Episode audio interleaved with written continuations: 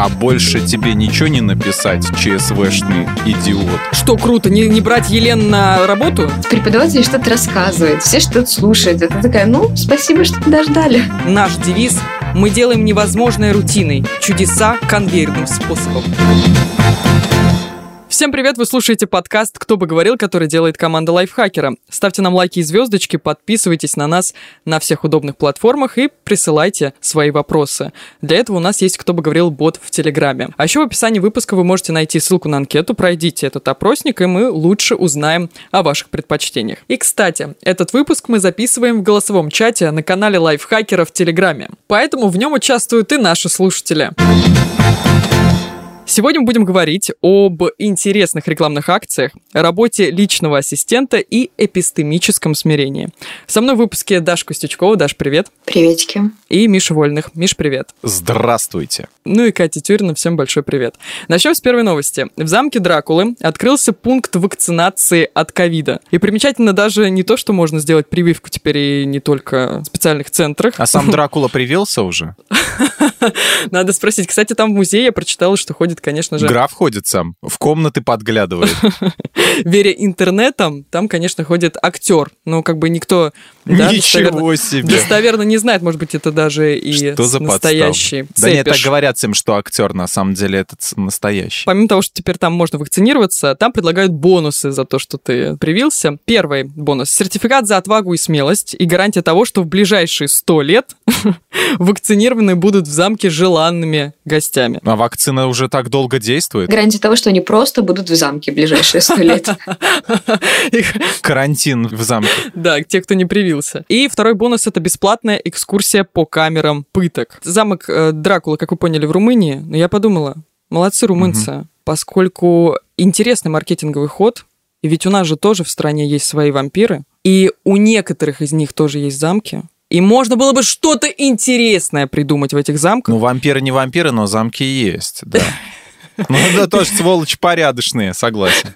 И туда как раз каким-то бонусом экскурсию даже, просто бесплатную. Без камеры пыток. Понятно, что она там тоже есть, очевидно, но что-то там можно тоже организовать. Например, какой-нибудь, продолжите за меня какой-нибудь, и слово существительное среднего рода, начинающееся на, на Г, заканчивающееся на Е. Директор по маркетингу музея Александр Приск прокомментировал, почему бонусом идет бесплатная экскурсия по камере пыток. Наша угу. идея заключалась в том, чтобы показать, как мучились люди в Европе 500-600 лет назад.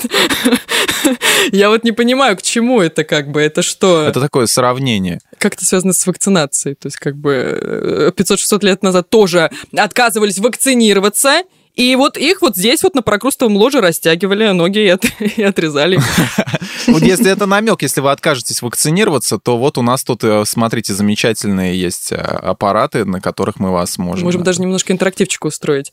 Я могу побыть сейчас экскурсоводом в замке Дракулы, и примерно, наверное, это будет выглядеть так. А вы попробуйте сыграть мне туристов, окей? О, я-я, буду этим немецким. Уважаемые туристы, просьба обратить внимание вот на этот стул с копьями. Да, 500-600 лет назад сюда сажали еретиков и ведьм. А сегодняшние дни невакцинированных, прошу, пожалуйста, подойти к третьему постаменту. Мы здесь... Ну и чего вы молчите? Женщина, Ладно. что за противный голос? Это примерно тот же самый... экскурсовода не было? Это одна и та же женщина, которая и на экскурсиях, и в объявлении поездов э, Ты экскурсовод была одна и та же женщина, я понял. Да. Ладно, на самом деле, э, интересно даже поговорить про как раз интересные маркетинговые ходы акции, как и куда завлекали людей. Потому что вот эта схема довольно понятная. Смотри, значит, такая тема. В Амстердаме в 2004 году чтобы завлечь туристов на аттракцион ужасов, придумали обманку. Обманка очень интересная. Аттракцион назывался как... Сейчас вот попробую прочитать. Страндвакантия. Да, как-то так.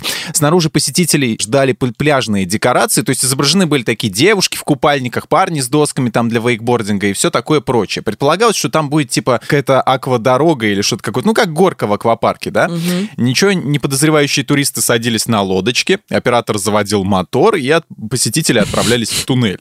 Вот. А, снаружи и внутри первое время он был освещен и напоминал простую горку. А когда все посетители находились уже внутри, свет выключался внезапно, и зрителей ждал самый настоящий террор. Ужас.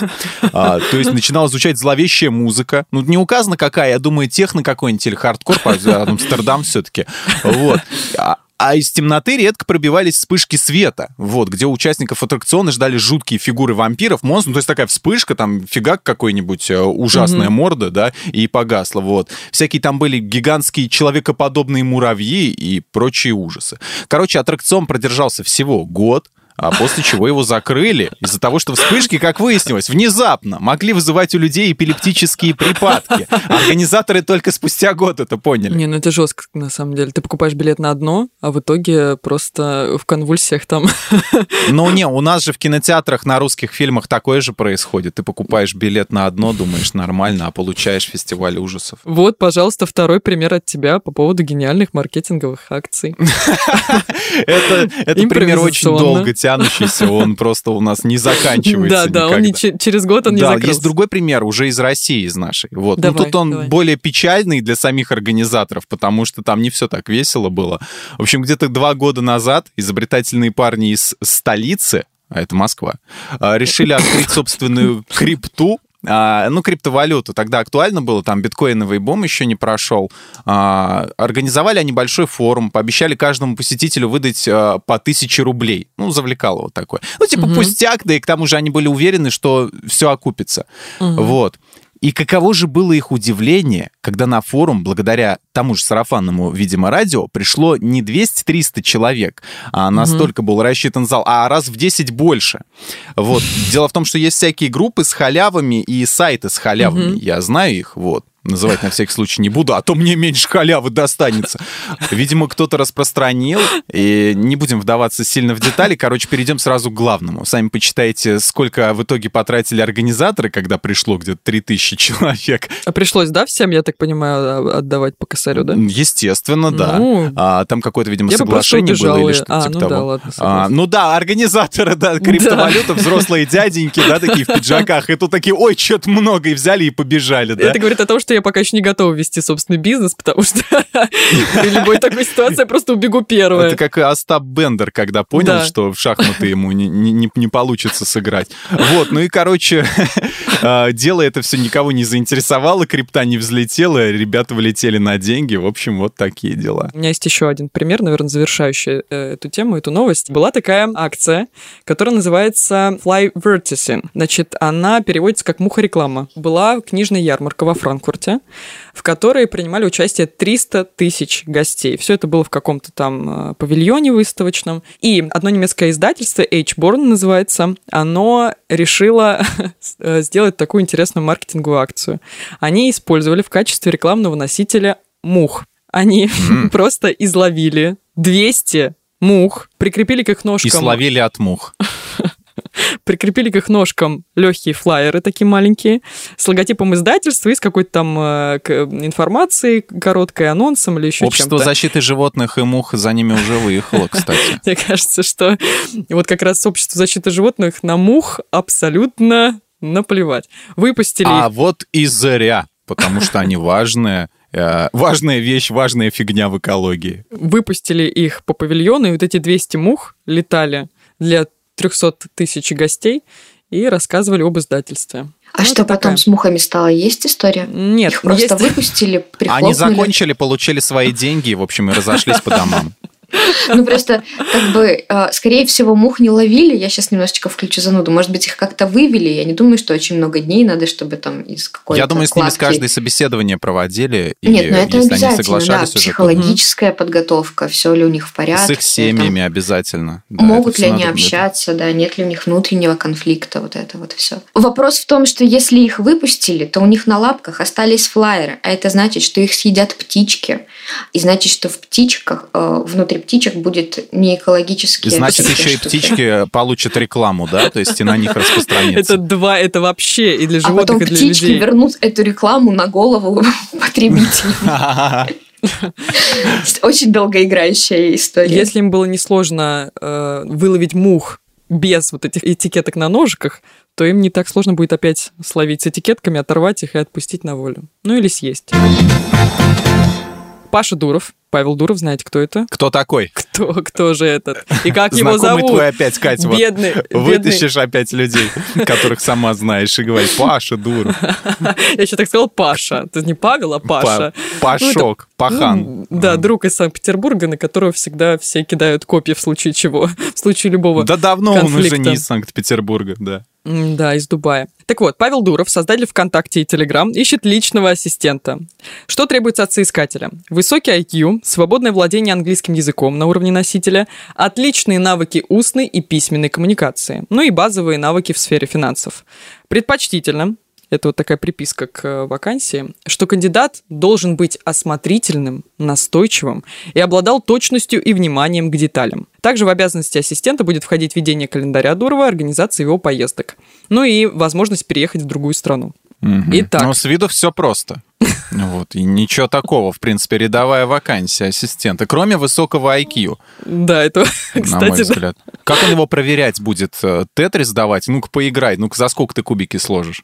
И, блин, я бы так сделал. Давайте сейчас проверим, кто из нас потенциально мог бы подходить на должность ассистента Павла Дурова. И пройдем маленький тест на IQ. Он такой же маленький, как и наш IQ. Потому что я посмотрела, оказывается, оказывается, я не знаю, знали ли вы, я первый раз открыла тест на IQ, и там огромное количество вопросов визуальных, то есть их нельзя просто словесно вам Да. передать. Я не знала. Вот. Но я нашла не визуальный касательно чисел, и он один. Итак, уровень вашего IQ мы не определим, но если вы правильно ответите на этот вопрос, то уже как бы плюс вам э, в копилку. Итак, продолжите ряд чисел. 18, 10, 6, 4 и следующее. Это, кстати, не так сложно. Два. Ты посмотри. Вот. Вот тебя первым примут Пашке. А, все? Когда, с какого дня заступаю? Очень быстро, молодец. Даш, у тебя еще загрузка пошла, мы уже дали правильный ответ. А почему? А Она с почему калькулятором считает. Она складывает. Это не пример. Там надо было продолжить. Это не, Звонит профессору уже в Германию. это не номер телефона. Не надо набирать. Она такая, 18. А какой код города до этого? Вы сказали 181 064? Это русское лото было, ты доставала из мешочка бочонки. Что-то я просто не слышала у Даши звук вот этих кубиков. Это был крутите барабан. Вот вот. Ты две игры сейчас смешала, зачем? Да, да, я не знаю. А Якубович ничего из мешка не доставал никогда. Только огурцы. из подарочного. Но тебе, кстати, можно было озвучить правильный ответ, как у... Это самое... Как ее зовут? У Танечка из Антона Лапенко. Два! Также у нее сто! Если вы смотрели, так и ты бы. Не поняли, да? Ну, те, кто понял, посмейтесь там ти- тихонько. Я изображу, что я понял. О, я, к сожалению, не всего Лапенко смотрел. Ну, Танечку образ знаешь, ну ладно, потом поговорим об этом. Как раз возвращаясь к теме вакансий, обсудим просто самые какие-то, может быть, вы встречали по личному опыту. Или вы киноман, а у нас есть здесь киноман, Кто такой? кто-то из нас точно киноман, смотрит кино, записывает подкасты про кино. Может быть, у вас есть какие-то примеры? А, Может быть, Удивительно. Объявления на Headhunter или на каких-то там площадках других, где были смешные или какие-то странные требования к вакансии ассистента. Я на одном сайте с работой в разделе СМИ нашел вакансию дизайнер штор. А кто-то подумал, что это каким-то образом относится к СМИ, и вообще туда одно время ск- э, скидывали кучу мусора, вообще не относящегося к моим вакансиям. Но мне на глаза попалась а, подборка, а, и я не могу понять, то ли это реальные были такие вакансии, то ли это чисто петросянство. Один из пунктов. Не предлагать Елен на позицию главного бухгалтера. Имя несчастливое для бухгалтера. Да. Слушай, так это же круто. Ну вот разве не круто? Что круто, Ты не, не брать Елен на работу? Ну, конечно. Даш, вот если Понимаешь, тебя звали ты сиди- Лена... Да подожди, Не смотри. понял, в чем Нет, это все, круто. все супер круто. Ты сидишь, Елена, да? Сидишь себе такая, Елена. И такая, «Мгм, я, кажется, бухгалтер. Ага. И такая, надо найти работу. И тут тебе объявление. И, возможно, А, и ты тебе бы подошла паришься. эта вакансия. И ты понимаешь, что с этими людьми тебе никогда в жизни не по пути. И ты такая, окей, минус одна компания, на которую я не буду тратить А свое они время. такие, окей, минус Елена. Все, и все счастливы. Ты сразу видишь ментально, ты подойдешь этому человеку или нет. Но это же супер. А потом ты всю жизнь вспоминаешь, как какая-то компания ненавидит Елен. Вот у тебя все хорошо, и ты думаешь, что где-то ненавидят Елен и не берут на позицию... Потом ты идешь работать в налоговую, запоминаешь название этой компании, и тут вот... А, ну слушай, ну это в грандиозный план. Э, Ты как Лара Крофт, конечно, все продумываешь, прежде чем убить людей. Вот, э, я это ценю. Мне больше понравилось про шторы. Я тут очень смеялась над Еленами, но про шторы тоже смешно. Если вакансия про шторы, или чего там надо было? Дизайнер Дизайн. что? А, дизайнер штор в разделе э, в СМИ. Это... СМИ, да. А я не знаю, что тебя удивляет, между прочим. Это вот примерно, ну, просто зарплата в СМИ позволяет как раз совмещать еще и дизайнер штор, поэтому я не понимаю, что тебя это пугает. Как раз прекрасно. Да, это смешно. Про Лену это смешно. Есть еще фигня. Смотри, в имени и фамилии не должно быть буквы О, а она символизирует ноль, и с таким сотрудником прибыли компании можно не ждать. А, по-моему, я не знаю, что в голове у этих людей. Костючкова. Минус, все, Минус, не всё. подошла. Костючкова отлично. Елена двойной минус, если такая Слушайте, есть. а был такой футболист, а, у него было три согласных, Вулк, вот, офигенно, можно вообще не париться, ему просто билет во все компании. Слушайте, вот будет сидеть э, какая-нибудь Сорокина Елена на пороге этой компании, просто как их проклятие. Вот что они сделают? Просто не пустят ее. Сорокина Елена, Отправят вакцинироваться в А, Румынию. смотри, Сорокина, как говорили нам раньше в школе, так учили, что Оро а, менялось на Ра. То есть она будет э, Сракина Елена. Вот. Боже. По, по старому стилю вот, Боже. называться.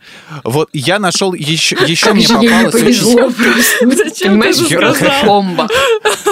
Я, чтобы Куча устроиться на «О, работу, менять фамилию. Елена, так это, еще и вот фамилия коверкается. Ну, кошмар. Смотрите, менеджер-тухнолог. Продажа специй для мяса, для мясной промышленности. Ты просто Ту- подобрал. тухнул. Мы сейчас не про ассистентов, да, ты просто подобрал. Только потому что ассистентов, а ассистент довольно, видимо, таки душная вакансия, и неинтересная, скучная, отстойная, вот поэтому да. Поэтому что вообще предлагают люди? А, Тухнолог. Мгм. Да, в укомплектованную группу специалистов требуется охотник за привидениями. Дальше у меня уже такое ощущение, что идет дальше фестиваль смеха панорамы или Юрмала.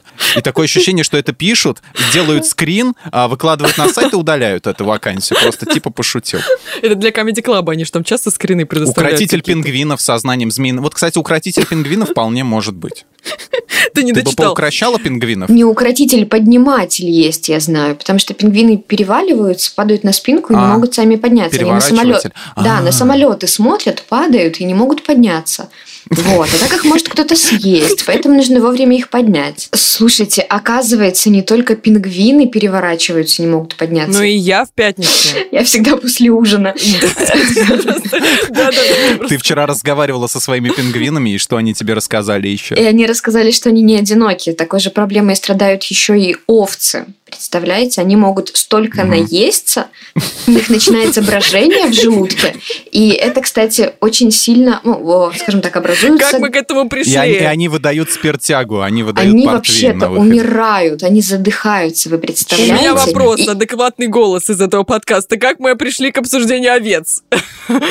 Пингвинов? Неважно, Катя, оставь свои скучные темы, мы обсуждаем более насущные вещи. Так, и что с овцами? Так вот, овцы умирают, их нужно поднимать, они задыхаются, представляешь? И что им нужен тогда, получается, тренер какой-то Им овечий? нужен подниматель. Э, Вернемся к смешным требованиям к вакансии ассистента. Что подобрала я? Это из э, Хахару. Просто перечислю требования ассистента э, вакансии. Этот человек который станет продолжением меня самого и будет рядом на связи круглые сутки. Мое второе «я». Он должен делать все, что делаю я. Это полное растворение.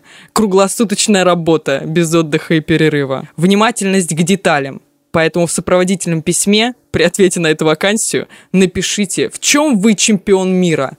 Напишите эссе, двоеточие. Лучше всего, как профессионал, я делаю, троеточие, кавычки закрыты. А больше тебе ничего не написать, ЧСВшный идиот? Мне, нет, мне просто понравились сами формулировки. Это полное растворение, экстаз, круглосуточная работа. Растворение в нем, вот в этом чуваке. Ну, он, видишь, написал «Мое второе я», продолжение меня. Это просто какой-то, как назывались эти? и тут и психиатр ему звонит и говорит, я нашел вашу вакансию, по-моему, вам нужна помощь. Следующий пример. Э, тоже какой-то мужчина ищет себе ассистента, и у него есть э, вот там вот в вакансии пункт «Что плохого в работе со мной?» Я требую большой скорости и работы в высоких рисках. Наш девиз «Мы делаем невозможное рутиной, чудеса конвейерным способом». Я хочу, чтобы вы привыкли делать невозможное. Я не простой человек со своими тараканами не все их могут принять. Слушай, скажи, пожалуйста, ты реально это видела вот не на какой-то подборке самых смешных э, описаний, или ты прям вот Прям вакансию-вакансию нашла? Да, я нашла. Я вот э, до записи нашего подкаста просто зашла на ХХРУ, сделала геолокацию вся России, потому что понятно, что в Санкт-Петербурге и в Москве могут быть адекватные люди, а вот в провинциях люди mm-hmm. могут требовать от ассистентов совершенно дебильные вещи. И, соответственно, просто, да, вот так вот серчила-серчила, и где-то в двух-трех находила вот это. Ну, это, собственно, вся моя подборка. Ну, радует, радует, что психов у нас э, становится меньше все-таки. Всего-то всего два нашло. Мне просто э, опять позабавил наш девиз вот чудеса конвейерным способом. Боже, как, как круто звучит. Примерно на, ну, неплохо. на птицеферме то же самое, мне кажется, сотрудники читают, мы делаем. Мы радуем людей каждый день конвейерным способом. Ладно, есть еще у вас какие-то примеры странных, интересных а, значит, описаний к вакансии, к ассистенту? Или Слушай, просто... мне на самом деле, я когда смотрю, смотрела все подборки, мне не показалось что-то из ряда вон выходящим, то есть вот такой вот а, гениев вакансионного жанра мне, к сожалению, не попадалось. Но Прекрасно, вопрос... вакансионного жанра. Еще один неологизм. Вы меня ругали за, как я говорила, сарказмировать, а теперь у нас вакансионный жанр. Нет, это Или как, как раз-таки очень красивое выражение. Вакансион? Вот, видишь, Катя, это красивое а, выражение. А сарказмировать нет, не знаю. Нет. Очень, мне кажется, очень приятно. Сарказмировать, оно звучит, оно созвучно просто, сама знаешь, чем Ну поэтому. так это неприятно, ладно. Так вот, вакансионное предложение и... Неблагозвучно. Ну да-да-да, извини. Вот, и... Продолжай. Люди требуют, ну как требуют, они пишут «уверенный пользователь ПК» или там работа с офисными программами Word и PowerPoint. То есть, не правда ли остались люди, которые Hello, до сих пор не знают? год. Ну да, то есть, мне кажется, это настолько удивительным, почему до сих пор это продолжают писать. Мне кажется, все умеют это делать. Уверенный а если вдруг по какой-то случайности человек этого не умеет, так можно потратить минут 15 времени, чтобы обучить работе в PowerPoint. Смотри, кого ты учишь. Главное, нет, главное, он эту вакансию, он эту вакансию нашел через интернет, это значит, он уже умеет пользоваться, да. А тут я, знаете, я не умею. Ну, ничего. включать как минимум, да. Еще да. один поинт, который Давай. я у вас тоже хотела спросить. Э, как вы относитесь к как бы к пожеланию, к требованию, описанная вакансия как умение варить кофе, приготовление, подача напитков, там, особенное капучино и все остальное. Это, это никак вас не смутит? Катюх, пошла бы варить кофе. Э, для личного ассистента вполне окей. Ну, просто я представила, что если бы я искала себе какую-то какого-то человека, который мне в чем-то помогал, я бы не хотела, короче, заморачиваться вообще на какие-то микродела отвлекающие. Конечно, я бы хотела, чтобы мне кто-то приносил кофе. Сейчас скажу прям супер не банальные вещи, просто понятно, что дело, что на собеседовании я скажу, что ты должен приносить мне кофе, если я захочу. Вот и все. Я сразу скажу, что я та же Миранда Пристли. И, издай мне еще одну часть Гарри Поттера. Гарри Поттер! Ладно, извините, у меня какой-то у меня уже начался какой-то синдром. Меня еще в каких-то биполярках обвиняют. Волан-де-Морт во мне проснулся. Оказывается, есть у гибкости взглядов и признаний своей неправоты есть название – эпистемическое смирение. Но не все мы, конечно, можем, э, значит, признавать свою неправоту, соглашаться с оппонентом, реагировать на критику или советы как-то адекватно и вообще, в принципе, проигрывать в спорах. Давайте вообще поговорим э, про как раз вот это соглашательство – с другой точки зрения или принятие другой точки зрения, если мы понимаем, что мы не правы. Часто ли вы в спорах или в каких-то дискуссиях, разговорах э, понимаете, что вы не правы? Легко ли вы признаете свои ошибки? Легко ли менять свою точку зрения, если она неправильная, вам кажется? Здесь такая вещь, что ты должен проанализировать, в чем ты не прав и не прав ты или нет, взвесить, и тогда уже найти в себе. Просто бывает у нас, мы, ну, мы не хотим просто по природе, по своей признавать свою неправоту, потому что ну, это неприятно, типа, вот, ну, типа позорно для нас. П- Позорно Вот. показаться Ну, глупым типа- или что, или идиотом? Ну, глупым, каким-то недальновидным, еще что-то, да, то есть... э, Мне кажется, что как раз когда ты очень долго стоишь на своем и не меняешь точку зрения, это как раз больше говорит о недальновидности, чем смена точек зрения. Да, да, это тупость какая-то, упертость, это баранья. Даша, как легко ты принимаешь ошибки? Вообще, как ты думаешь, э, нужно ли быть гибким в этом плане? Гибким быть однозначно нужно, и мне кажется, что принятие своих ошибок, ну, лично в моем восприятии, делится на две группки. Первая группка – это когда у нас идет какой-то спор, где, например, я вбросила какой-то факт, мы его обсуждаем, и я могу оказаться не права, потому что я как-то неправильно изначально прочитала и усвоила для себя эту информацию. На самом деле как-то все иначе. То есть в этом плане мне довольно легко признать ошибку, потому что я иногда понимаю, что могу просто не до конца внимательно во что-то погрузиться, а потом человек такой, хо-хо, а ты знаешь, что вот вообще-то ежики не колючие? Опять Вот. ежики. Все у нас... И начинается спор. Почему опять? Были пингвины, потом овцы, а сейчас ежики. Ежика вспомнилась с прошлого подкаста, который под елочками. Просто извините, у меня А, я до сих пор точно, флешбеки. Я просто У картинка нас перед глазами. киновселенная своя, да, со своими законами, со своими мемами. Вторая группа – это когда какие-то личностные суждения из разряда, что там кто-то считает, что что-то хорошо, а я считаю, что что-то плохо. Или наоборот. Вот здесь уже спорить сложнее, потому что это абсолютно субъективные взгляды, субъективное мнение, и здесь не может быть действительно единственного правильного варианта. Поэтому каждый может быть по-своему прав с разных И точек как зрения. тогда выяснить, что кто прав тогда в такой никак. ситуации? Никак. Ну, то есть для тебя одна правда, для меня другая правда. Ну, окей, можем разойтись на этом. И третья группка, Нет, их всего две. Come on, ребят, всего две. и четвертая группка. Как, у тебя разве не девять групп было? Как и кругов. А, да. Э, Мне, кстати, вот э, касательно вот этой, э, значит, термина эпистемическое смирение больше волнует другое. Есть, очень часто упрекают там тех же известных личностей, политиков в том, что они переубываются. Это когда они когда-то высказали какое-то мнение публично, и потом через какое-то время им его припоминают, когда они меняют точку зрения. Вы как относитесь, вот и вообще как различить, когда ты переубываешься и когда ты просто спустя время поменял мнение, и это нормально? Ответ содержится в твоем вопросе, а, потому что переобуваются сразу, а мнения Мгм. меняют со временем. М, Вот, Да. Как правило. Помнишь интервью а, Николая Соболева, по-моему, у Дудя? Вот, это если нужно человеку Да, я показать, смотрела, напомню. что такое переобувание, это вот яркий пример. А, то есть там прям сколько оно идет, час или с А лишним, напомни, это прям вот... у тебя есть какие-то пол- конкретные, я просто не помню конкретно насчет чего он перебывался. Господи, он... Так, насчет чего? Насчет того, что он сначала в своих роликах не любил э, шоу Малахова, обвинял его А, в том, что он пошел, разводит пошлость поняла. на телевидении, потом пошел на него, Дудь его еще спросил очень смешно, когда в следующий раз к Малахову пойдешь? Тот не выкупил приколы и говорил, ну, как позовут, наверное. Там много угаров было. Но опять же, смотри, он э, когда-то говорил, что не пойдет, прошло какое-то время, и он понял, Мгм. что надо пойти, чтобы там высказать какую-то точку зрения. Вот опять же, ты считаешь, что это перебываться, а он такой, я просто решил, что пора пойти. Все граничит уже с лицемерием, понимаешь?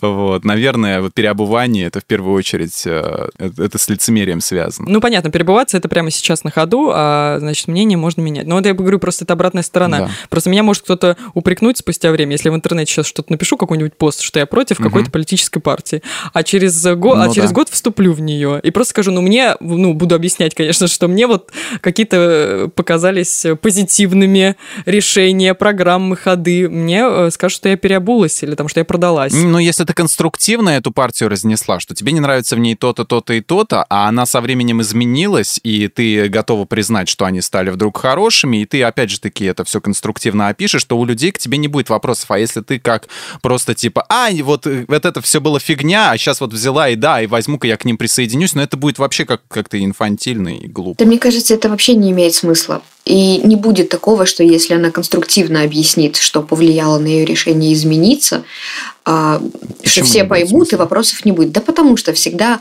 а, одни будут говорить, ой, переобулась, и слышать ничего не, не захотят, никакие оправдания, им это вообще не важно будет. Им важно будет просто констатировать факт, что, ой, да, она переобулась, все, до свидания, все с ней понятно, не о чем здесь разговаривать.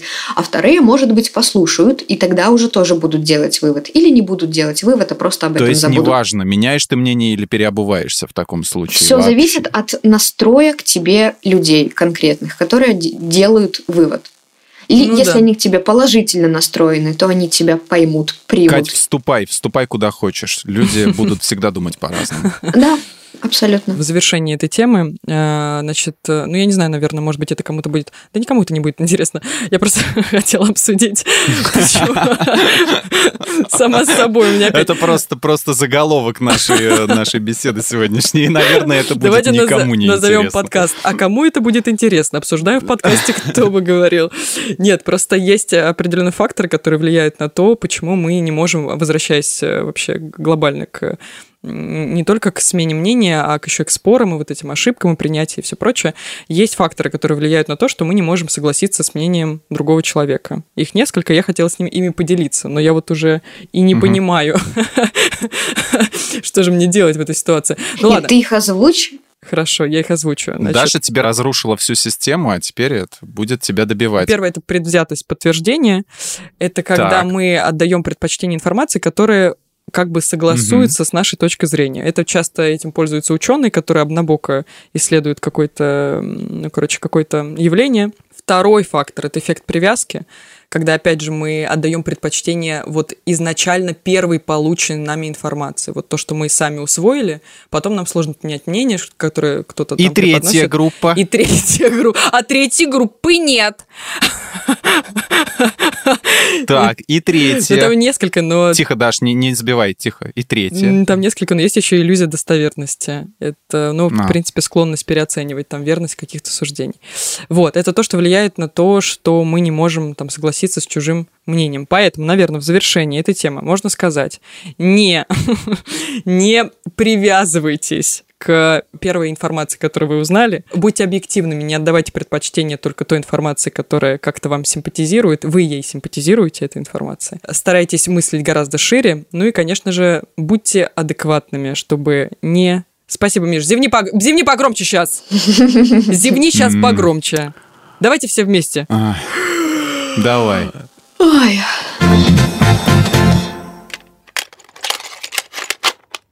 Какие есть методы эффективного общения?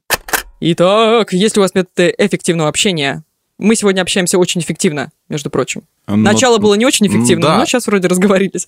Какие у нас для этого есть методы? Миш, Даш, Меш, Няш. А, эффективное общение. а, ну, а в смысле, а что значит эффективно? Когда ты получаешь много отдачи? Да, либо отдача, либо получаешь э, от собеседника то, что хотел, не знаю. Эффект для тебя самого. Ну, а как? А надо перед тем, как с собеседником. Перлокутивный эффект. Я сегодня козырять буду умными словами. Перлокутивный эффект коммуникации. Как? Перлокутивный да, эффект перлокутивный. Это коммуникации. эффект для самого Прекрасно. себя. Ну, Мгм. Ну, Я считаю, что нужно изучить э, человека, с которым ты будешь общаться, хотя бы узнать поверхностно, чем он интересуется, и на эти темы, если тебе это интересно, на эти темы говорить. Если не интересно, то не надо из себя давить, вот, потому что... то есть первое. а, ну зачем? Первый метод это узнать о собеседнике чуть-чуть больше Да. и попробовать соприкоснуться с ним темами интересными. И тогда Да. А второе правило а, общаться, общаться и общаться. Если уж не, если уж сильно хочется, то просто говорить без, устан- без остановки. И может он подхватит твою волну, а может просто тебя заткнет и, или убежит от тебя. Ну, кстати, вот говорить без остановки тоже как-то странноватенько. Он подумает, что... Но если ты будешь постоянно говорить о себе и без остановки, а мало ли, люди-то разные бывают. Будешь постоянно говорить о себе и без остановки, то это, мне кажется, не особо притянет. Хорошо, Да. Даша, у тебя есть какие-то методы от тебя? по поводу общаться, общаться и общаться, говорить много-много-много без остановки. Если мы посмотрим, э, ну, опять же, вернемся к пониманию эффективного общения. То есть для того, чтобы оно было эффективным, нужно поставить ему какую-то цель, к которой мы должны прийти и оценить эффективность. Правильно? Может быть, Если у человека цель выговориться, то в принципе это общение очень эффективное. Да, это монолог, но какой эффективный. Прям по максималкам.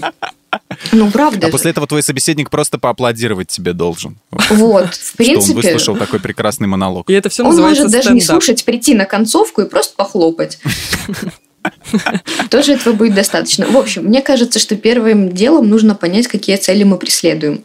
Может, кто-то кому-то хочет понравиться. Может быть, речь идет про деловую коммуникацию или еще про что-то.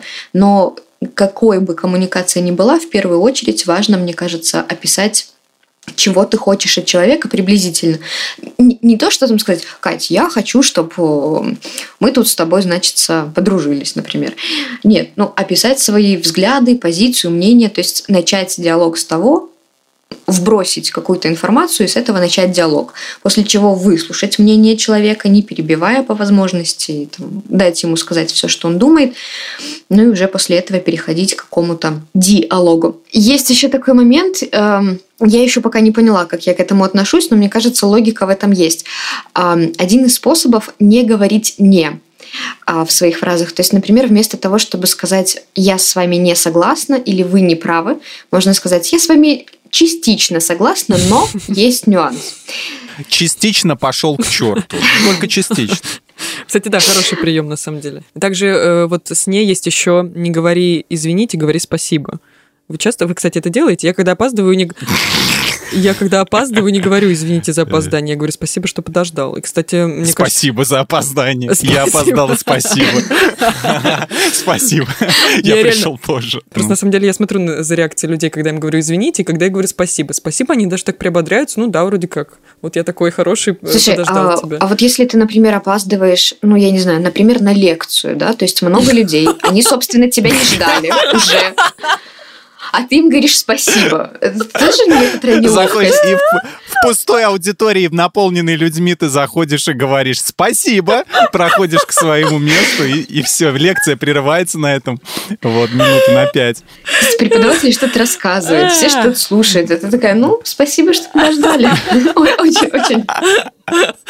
Меня бы выгнали после этого сразу же. Мне кажется, что здесь речь идет все-таки о межличностной коммуникации в плане вот два там человека, когда друзья там условно, другие категории немножко. Я просто представила, это правда смешно. Лекция идет, я такая тук Или там приходишь в бар, да, друзья уже начали, собственно, вечер без тебя, уже там третий тост пошел, и ты такая, да-да, тоже спасибо. А другой пример, когда, допустим, э, полиция, рейд какой-то, допустим, берут каких-нибудь захватчиков банка, вот, и ведут с ними переговоры, ты приходишь, потому что в пробке застрял, такая, спасибо, берешь мегафон и начинаешь переговоры.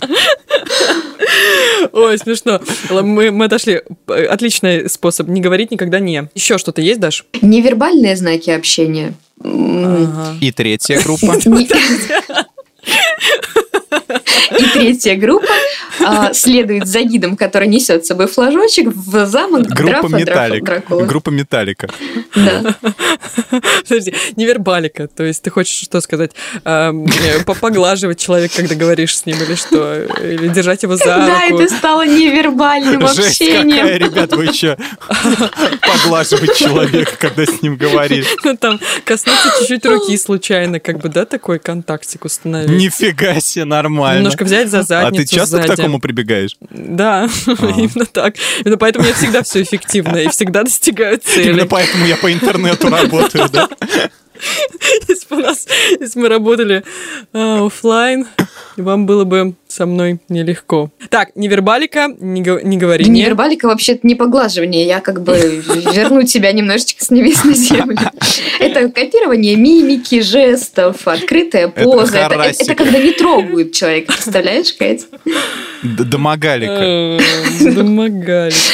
Это, Ладно. это последний, это последний способ, когда вообще ничего не работает. Тут уже пойдет шантаж и, и все остальное. По поводу меня, чтобы завершить уже, значит, ответ на вопрос нашего слушателя, я просто посоветую, э, даже и, и переходя так уже, э, идти какая гибкая, и плавно переходя к советикам, это, ну, это, это не советики, но просто легче посоветовать что-то прочитать или посмотреть, чем об этом говорить. Есть э, замечательная книга Никиты Непряхина, которая называется, возвращаясь к целям коммуникации, если ваша цель коммуникации как-то подчинить другого человека или сделать так, чтобы значит, он согласился с вами, запутать его. Э, И здесь речь идет о манипуляции, что я очень люблю и люблю о ней говорить. Я советую прочитать книгу Никиты Непряхиной, которая называется «Я манипулирую тобой. Методы противодействия скрытому влиянию». Я ее когда-то прочитала, очень интересная, там все, все ответы на вопросы об эффективной коммуникации, ну, такой однобокой немножко, больше про себя. Ну и у нас э, выходит, если вы слушаете наш подкаст «Подорожник», вы можете послушать новый эпизод, он выйдет скоро, как раз про эффективную коммуникацию с бизнес-тренером Виталием Голицыным. Поэтому послушайте подкаст, почитайте книгу, нежели нам здесь разглагольствовать. Итак, переходим тогда к советикам, ребята. Что вы можете посоветовать? Что вы на таких огромных майских, мы после майских вернулись, Что вы за эти майские можете посоветовать? Только давайте не 100 советов, 100 рецептов бабушки Агафьи. Миш, Я уже развернул тут свой список, что я тут просто для себя выписывал, что я так, посмотрел. Миш, я тебя немного перебью, потому что к нам хочет присоединиться Павел Козлов. Давай дадим ему слово. Что нужно для эффективного общения, по-вашему, Павел? Для эффективного общения нужно ну, узнать человека получше, поближе, чтобы пообщаться с ним. Так, да, но а чтобы с ним, э, чтобы с ним пообщаться, как, как зайти в разговор, по-вашему? Ну, я не знаю. Ну, пошутить как-то, анекдот рассказать. Ну да, можно пошутить, да, с ним. С девушкой только надо аккуратно шутить. А на какие темы вот с девушкой можно шутить? Не знаю, то, что... Я даже не знаю. Я никогда не шутил с девушками. Не, вы, вы серьезный человек, вы не шутите с девушками, я понял. Я семейный человек, я не умею с девушками шутить. А, а в семье а, не ну да, шутят. со сторонними-то, конечно же. Кать, семья — это уже не смешно. Вообще не шутки. А до этого, в принципе, весело. Ну да. Спасибо, Павел. Спасибо, Да, Павел. Спасибо. К советикам возвращаемся. Вернемся, да. Что мы посмотрели на майские? Я выписал а, себе все фильмы, которые я посмотрел. Их оказалось очень мало, на самом деле. Но я сначала похвастаюсь, что я посмотрел, а потом скажу, что я посоветую. Да, так? давай, у нас же много времени. Давай еще часик на советы. Я понял, твой упрек, хорошо. Ладно, я постараюсь по- побыстрее. А, Оно, Оно 2, а, первая часть круче, Мгм. вот вторая не. Вот, а, пересмотрел свой любимый музыкальный фильм Pink Floyd «Стена», а, фильм Алексея Германа «Мой друг Иван Лапшин», ужастик Evil Within, а, Lost Boys «Потерянные мальчики» или «Потерянные мальчишки», короче, про вампиров. И последний фильм «Общество» а, Брайана Юзна, это... Господи, это надо смотреть на самом деле, как я, вслепую, не читав описание. Вот там в конце такая жесть. А вчера я посмотрел «Бэйби Драйвер», фильм пересмотрел, а, «Малыш на драйве» он по-русски О, называется. он такой классный. Да, это прекрасный фильм и такой летний фильм. Особенно вот эта вот сцена в начале, где он идет за кофе, одним кадром, которая снята. Вот такая пластика у актера классная. И вообще сам фильм по себе, он хоть и, хоть и немножко триллер, но все равно он очень легкий. Вот. Да, что ты посоветуешь? Мой советик связан с темой нашего подкаста. Я э, посмотрела «Вампиры средней полосы». Это сериал? Да, Вот этот и он идиотский. великолепен. Он не идиотский, он реально хорош. Он, он. Катя, как вы можете?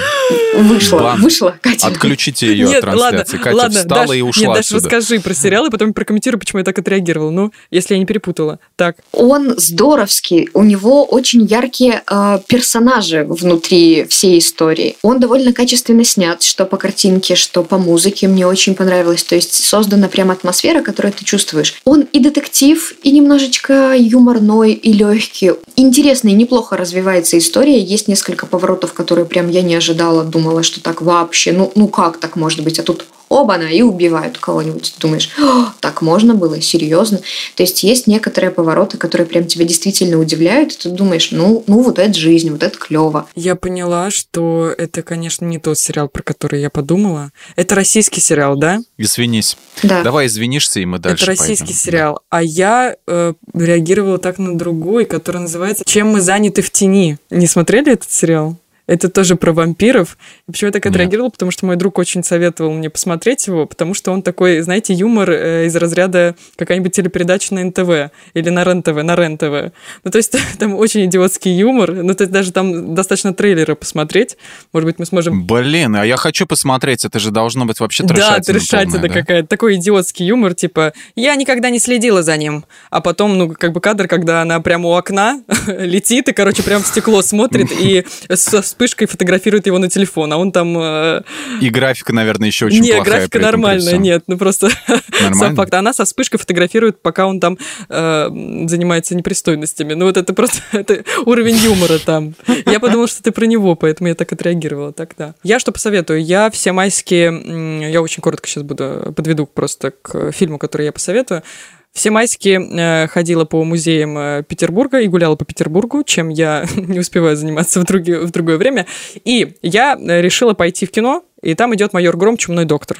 Там участвует Милонов, и это все снимается в Петербурге. Почему я про его советую посмотреть? С точки зрения кра- красивой картинки, это снято прекрасно. Это снято петербургской студией Bubble Studios. Если вы смотрели вообще э, вот этот многосерийный фильм «Майор Гром», то, наверное, вам должен понравиться этот. А ты не знаешь, что они еще снимали, вот это вот Bubble Вот, Studios? «Майор Гром». Все. И комиксы у них «Майор Гром». Ну, то есть визуально тебе да, визуально офигительно. Снималось это в Петербурге. Многие не переваривают просто потому, что думают, что это как наш ответ Марвел, и все, и на этом заканчивают, э, и, и даже не вспоминают потом. Хотя бывают же такие ск- скрытые бриллианты, которые надо... Я, не- я не знаю, я не, не смотрел, наверное, ради интереса, может, стоит. Ну, это глянуть. лучше, Какие это лучше, чем... вообще? а, Как вот этот фильм был тоже «Ответ Марвелу», когда там медведь, я забыла. Защитники, Да, что ли? защитники. Это гораздо лучше, поверьте.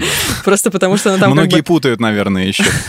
Там очень много отсылок, но говорю, вывод, конечно, мне тоже не понравился в конце фильма, не буду спойлерить, но по картинке очень красиво. Если вы не были в Петербурге, просто сходите на этот фильм. Ну, просто очень красиво. Вот, это мой совет на сегодня. Спасибо, что слушали нас. Надеюсь, наши советы кому-то помогут. Ссылки мы оставим обязательно в описании. Еще у нас есть чат в Телеграме, он так и называется «Подкасты лайфхакеров». Вступайте в него. И ставьте лайки, звездочки, комментируйте наши подкасты и присылайте свои вопросы. В Телеграме у нас есть «Кто бы говорил бот». Мы с вами прощаемся. Всем пока-пока. Пока. Пока-пока.